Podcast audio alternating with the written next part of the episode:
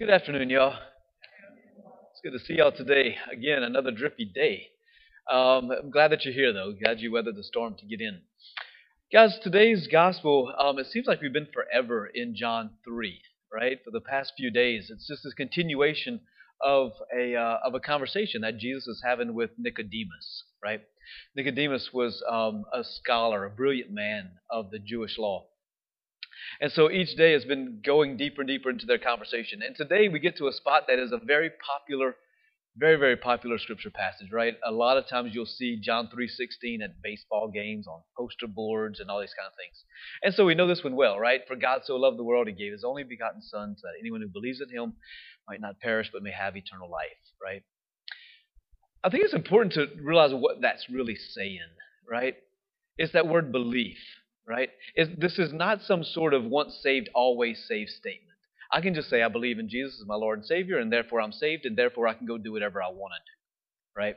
Martin Luther, whenever he he coined that, um, his his words were basically like, okay, Jesus died for us. He gave everything. We can't do anything outside of that. And so he said, this were his words. He said, he said, I can go before the Lord with, and I just murder somebody, and he said, And my hands still stained with blood, raise them up to the Lord and still be saved. All right? That's a, that's a weird understanding of salvation. Because St. Paul says, I work out my salvation in fear and trembling. Right? So what Jesus did is he, he paid the price for our salvation.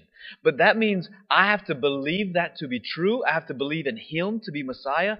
And my belief conforms my actions, right? Otherwise, I can't say I believe in it. So, what do I mean by that? I can say I love softball, right?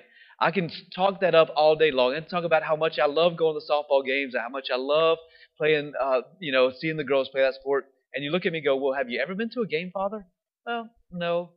But I believe in it. I believe it's the best sport that has ever been there. Well, but you've never gone to a game? No, I've never gone to a game. Have you ever held a softball in your hand? Nope, never held a softball in my hand. Have you ever really watched a game, even on TV? No. Then you don't really believe it's the best sport that's out there, right? Belief means that I conform myself, my actions are conformed to that which I believe.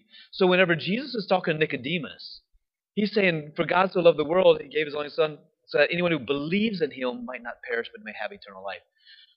That means I've got to be a man, you got to be a woman who walks in the light of truth and our actions are conformed to that which we believe. What is that which we believe? That Jesus is the Son of God. Right? And by believing that, my actions are now conformed to that. I'm walking in the light. I'm following the commandments that God has given to us. I'm living in freedom as God's Son. And that's where salvation comes in. So that's where it is. I mean, guys, y'all know as well as I do, it's difficult to be a Christian. To really walk the walk and talk the talk, it is hard. And the apostles went through the same thing. I mean, they were in jail. This was what the first reading was. They were in jail, and they're going, okay, Lord, we just thought that we were doing your will, and now all of a sudden, boom, we're in jail. Now what do you want us to do? But they didn't have the attitude like that. They just put complete trust in God's providence. And what did God do? He provided. An angel shows up. And it's weird because they're not even fazed by the angel. Did you notice that? Usually, whenever angels show up, it's fear and trembling. But these, the apostles, they weren't even fazed that the angel showed up, got them out of jail, and told them, go and get back into the synagogue and start preaching again. So God sent them right back into the trouble. He didn't make them escape. I was like, man, that is really cool. You know, that, that God sometimes allows us to stay in the trouble, in the persecution, because there's something greater that He's going to reveal, and that's going to be His glory.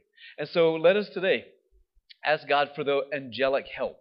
Wherever we find ourselves, whatever struggles we find ourselves in, ask for the angelic help that God has given to us, our guardian angels, to help us out through these times. And if it's meant for us to be in the struggle, we're not in the struggle alone.